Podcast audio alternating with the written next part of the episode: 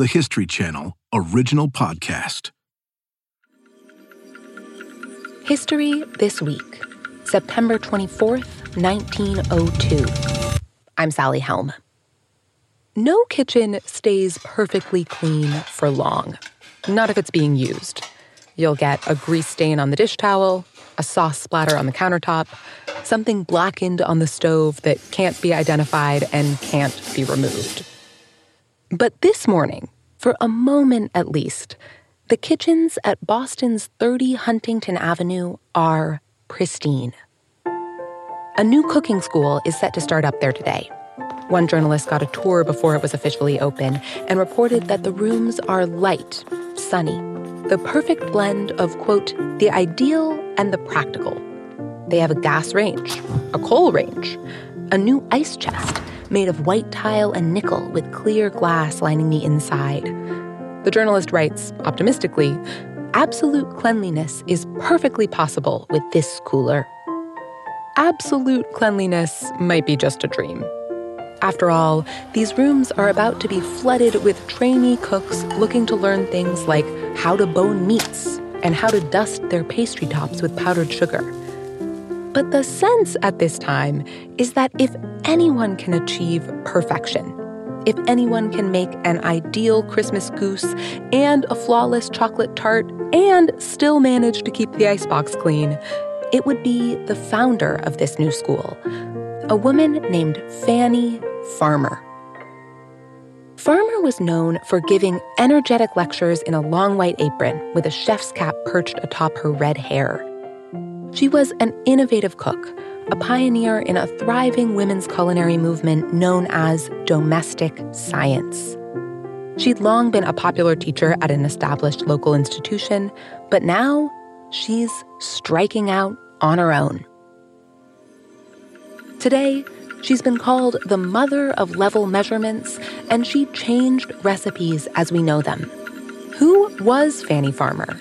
And how did she shape the way we cook and eat today? Quality sleep is essential. That's why the Sleep Number Smart Bed is designed for your ever evolving sleep needs. Need a bed that's firmer or softer on either side? Helps you sleep at a comfortable temperature? Sleep Number Smart Beds let you individualize your comfort so you sleep better together. JD Power ranks Sleep Number number 1 in customer satisfaction with mattresses purchased in-store. And now, save 50% on the Sleep Number limited edition Smart Bed for a limited time. For JD Power 2023 award information, visit jdpower.com/awards. Only at a Sleep Number store or sleepnumber.com. Boston in the latter half of the 1800s was an intellectual hub, home of Harvard and MIT. Its culture owed a lot to the Puritans. Upper class people in the city described their way of life this way plain living and high thinking. Anything that was uh, sort of frivolous or, you know, just made purely for fun was a little bit beneath their dignity. That's the writer Laura Shapiro, who has written several books about food. She was actually born in Cambridge, just across the Charles River from Boston.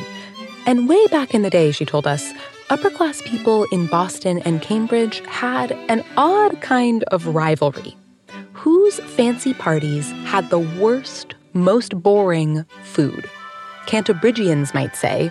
We had a, a very bare bones reception, which everybody loved, and it was way more bare bones than they had over there, where, you know, they actually gave them a piece of cake. Ah! Shapiro told us all this came from the idea that if you were really refined, you didn't care about cookies and candies and frosting the food you served your friends. If you fed them at all, it would be on the plainest possible things.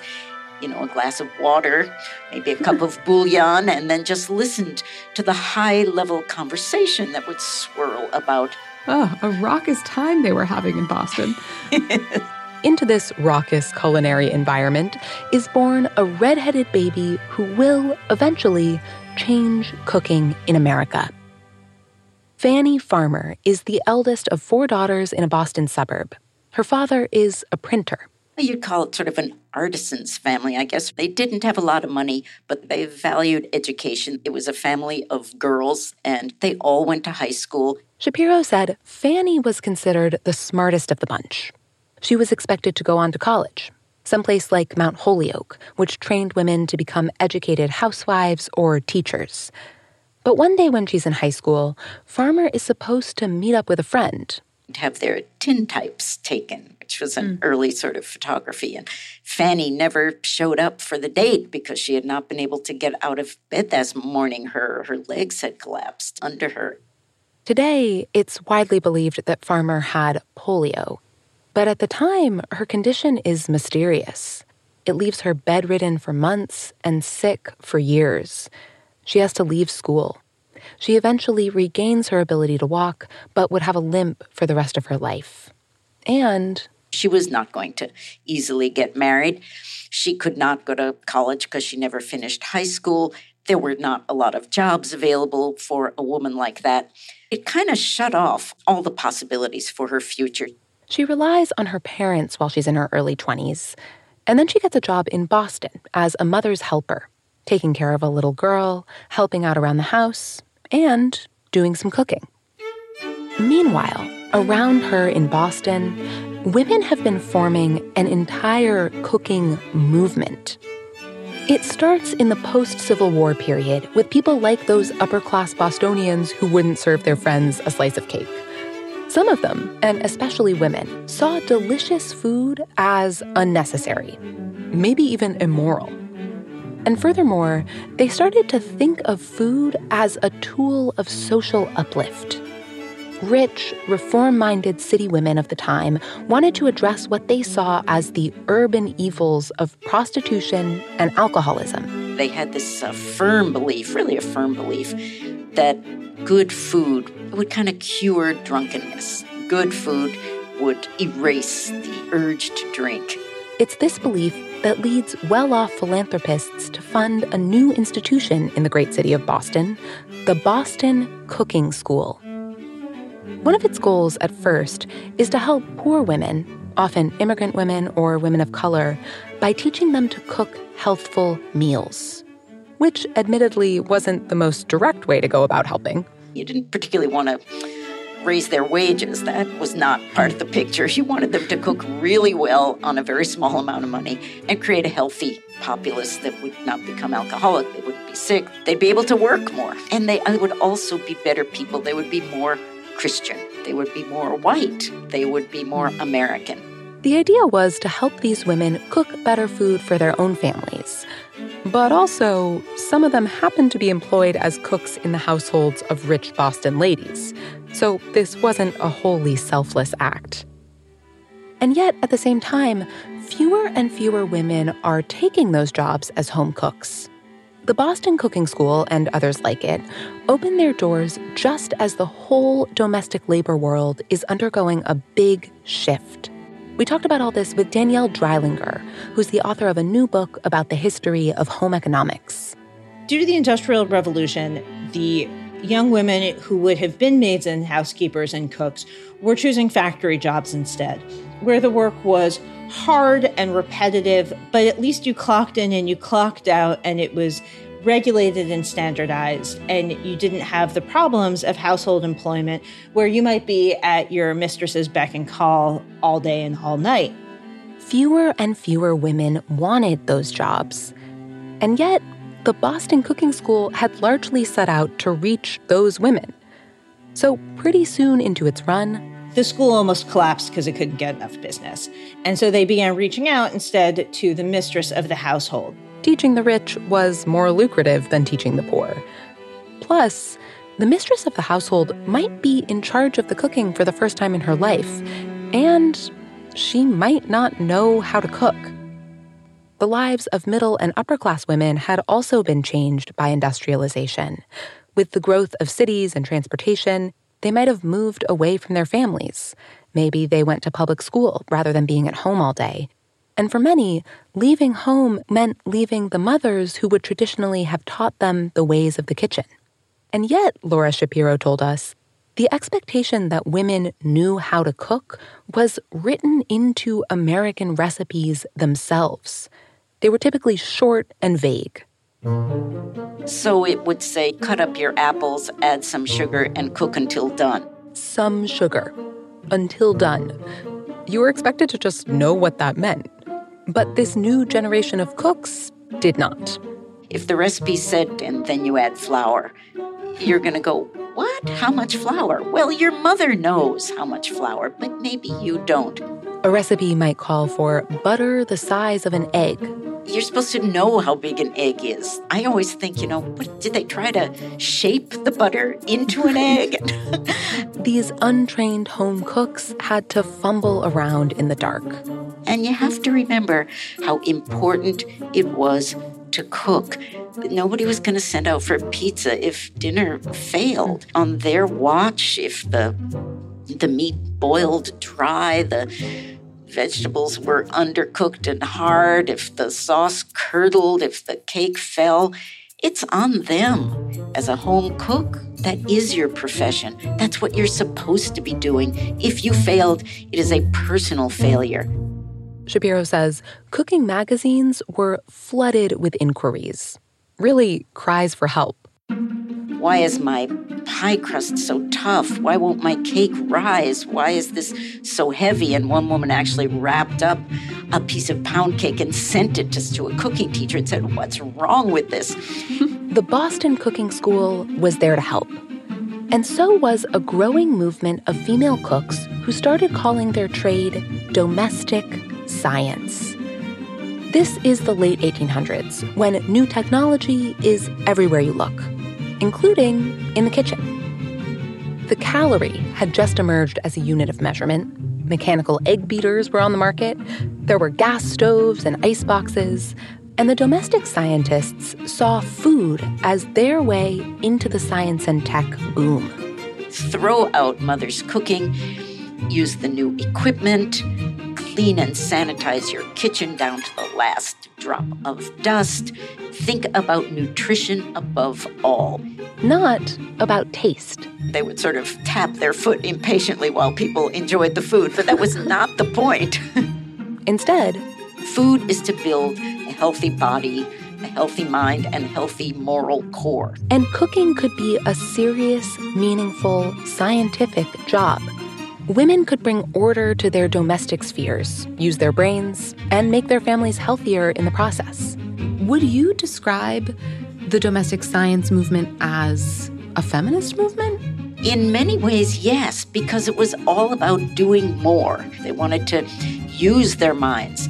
A lot of these domestic scientists who talked constantly about the joy of homemaking did not marry. They traveled around teaching. They had great lives as independent hmm. women, but it was so carefully bounded by propriety. A woman's place for the domestic scientist was still in the kitchen.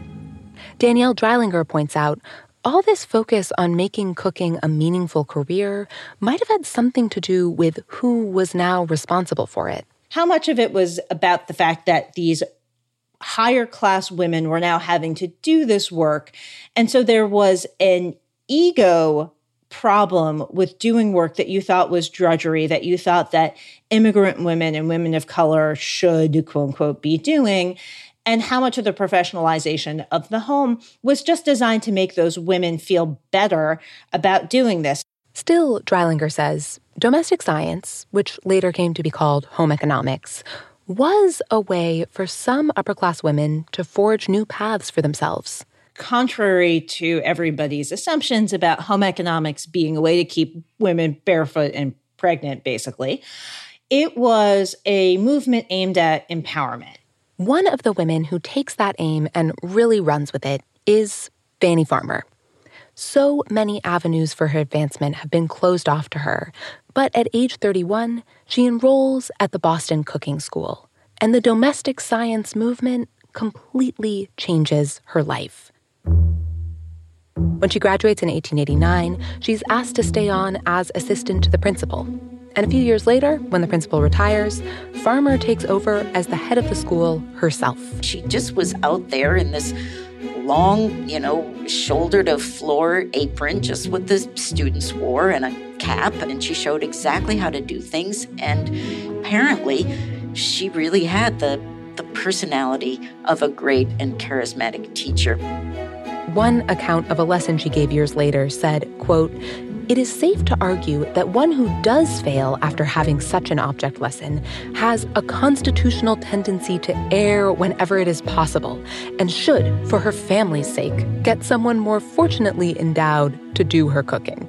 Basically, if Fannie Farmer can't teach you, no one can. According to a cousin, Farmer could constantly be heard asking, Could this be improved?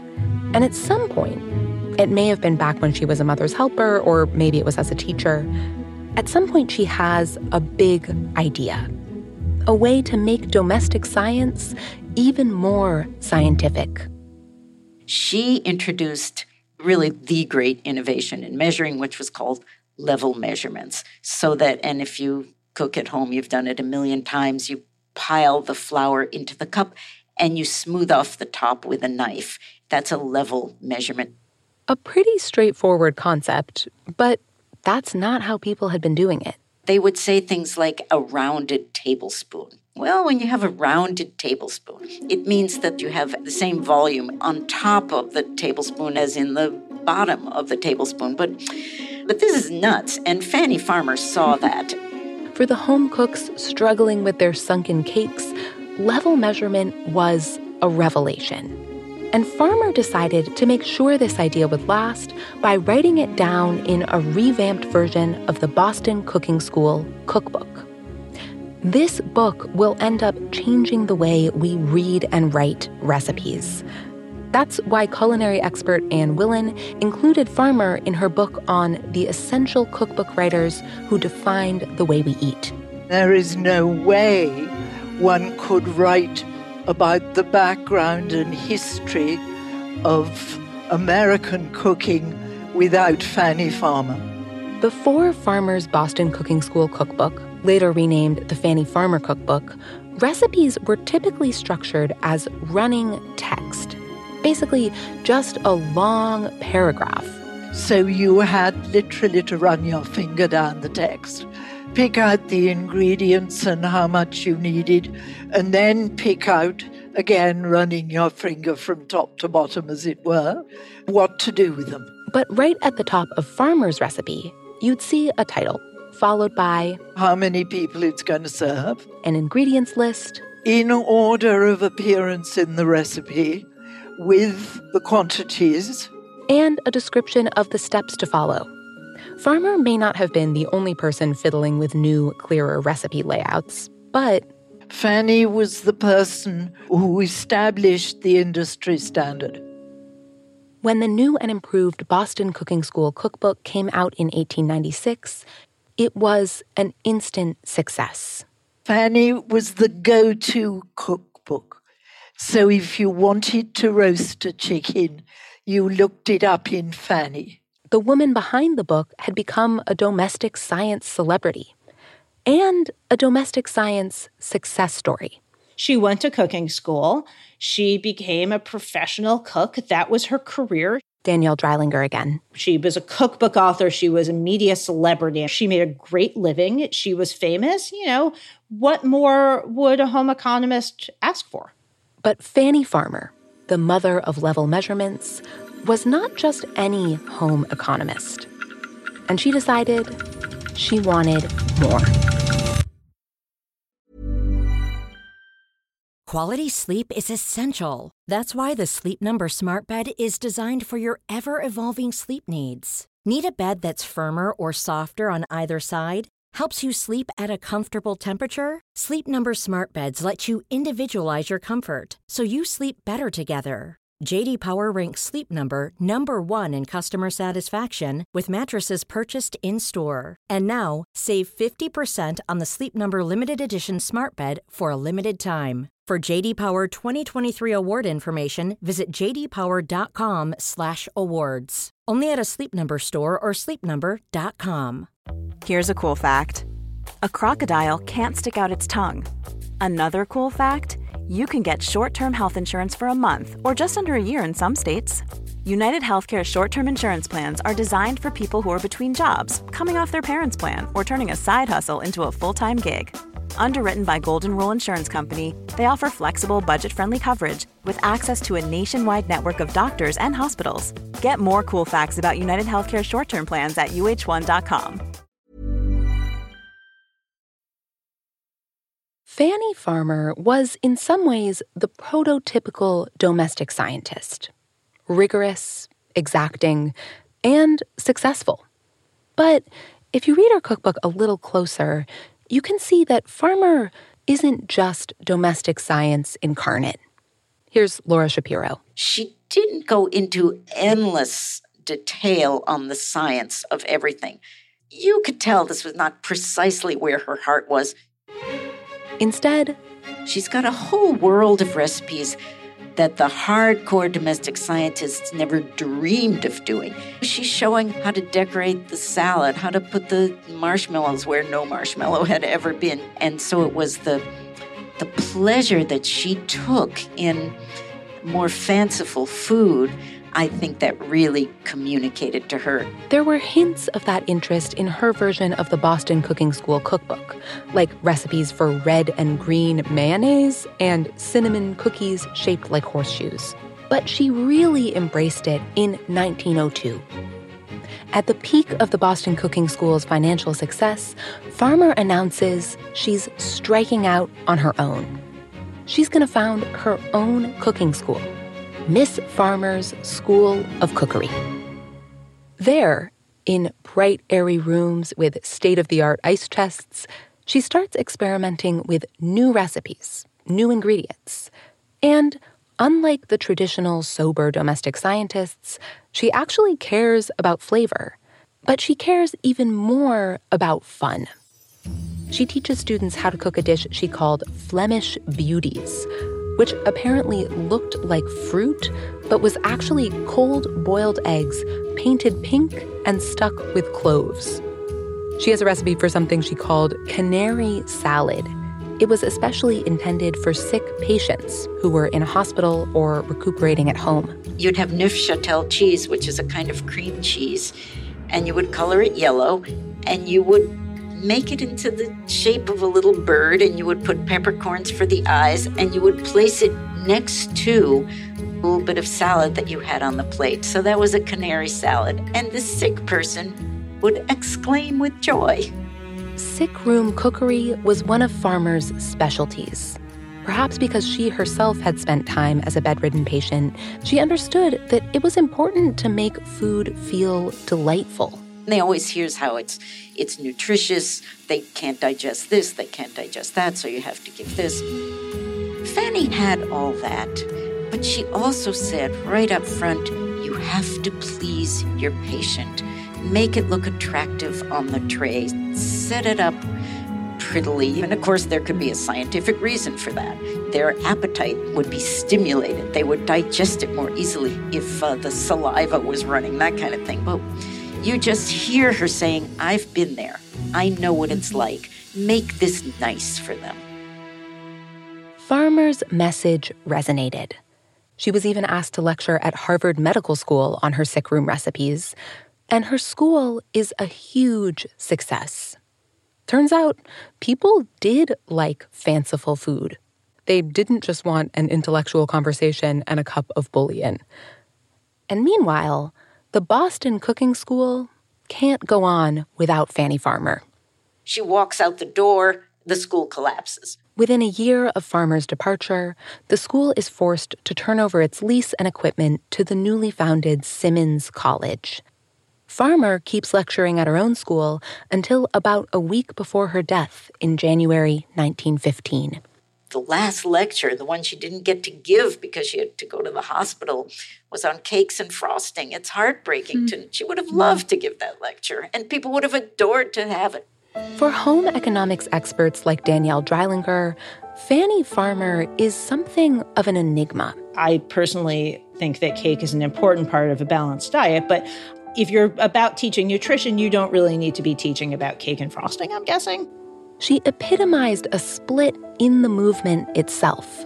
This tension that's illustrated by Fannie Farmer and the rest of the early home economics movement continues to this day about what we should be teaching kids and grown-ups when it comes to cooking.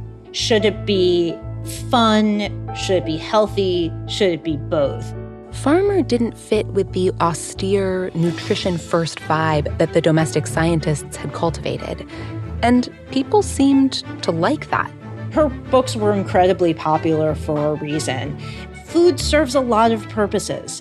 It's not just meant to nourish you or to nourish you within your budget. Sometimes you need to make a dinner to impress somebody. Sometimes you want to make a dinner to seduce somebody. Sometimes you want to make a dinner to make yourself feel better. By the time Fannie Farmer opened Miss Farmer's School of Cookery, domestic science had been intentionally renamed home economics by women who wanted to legitimize the study of cooking. They envisioned home economics as a college level course of study that was serious, that was about science, that was more than just housekeeping. But one article called Fannie Farmer's New School a housekeeper's paradise. Home economics would contend for years with this tension between perfecting the household and breaking out of it. In the end, though the movement was meant to open doors, it sort of boxed women in. It was okay for women to study chemistry as long as they were studying the chemistry of beefsteak, basically. Yet, Farmer herself was able to use home economics to forge an independent life as a businesswoman. When she died, more than half the value of her estate, worth almost $5.5 million in today's money, was made up of copyright funds from the Boston Cooking School cookbook. It is her lasting legacy to this day. It laid the groundwork for recipes as we know them and helped generations of cooks. Here's how Laura Shapiro put it The big thing that she did that did last was her view of cooking as a manageable, organized event that you could master, you could learn to do it, follow these instructions, you will become a good cook.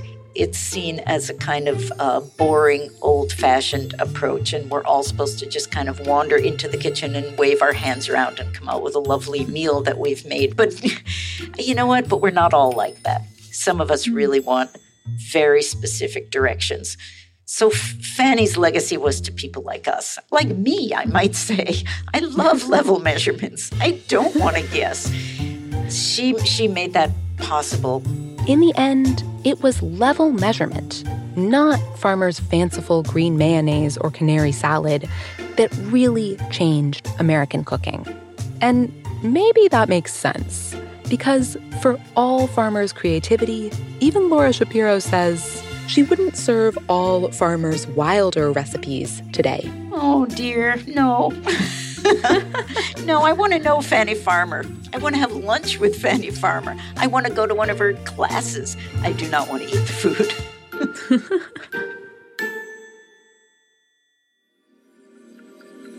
Thanks for listening to History This Week. For more moments throughout history that are also worth watching, check your local TV listings to find out what's on the History Channel today. If you want to get in touch, shoot us an email at our email address, historythisweek at history.com, or you can leave us a voicemail at 212 351 0410. Special thanks today to our guests Laura Shapiro, author of Perfection Salad, Danielle Dreilinger, author of The Secret History of Home Economics, and Anne Willan, author of Women in the Kitchen. This episode was produced by Julia Press. History This Week is also produced by Julie Magruder, Ben Dickstein, and me, Sally Helm. Our editor and sound designer is Jonathan Seary. Our researcher is Emma Fredericks. McKamey Lynn is our senior producer. Our executive producers are Jesse Katz and Ted Butler. Don't forget to subscribe, rate, and review History This Week wherever you get your podcasts. And we will see you next week. When you make decisions for your company, you look for the no brainers. And if you have a lot of mailing to do, stamps.com is the ultimate no brainer. It streamlines your processes to make your business more efficient, which makes you less busy. Mail checks, invoices, legal documents, and everything you need to keep your business running with Stamps.com.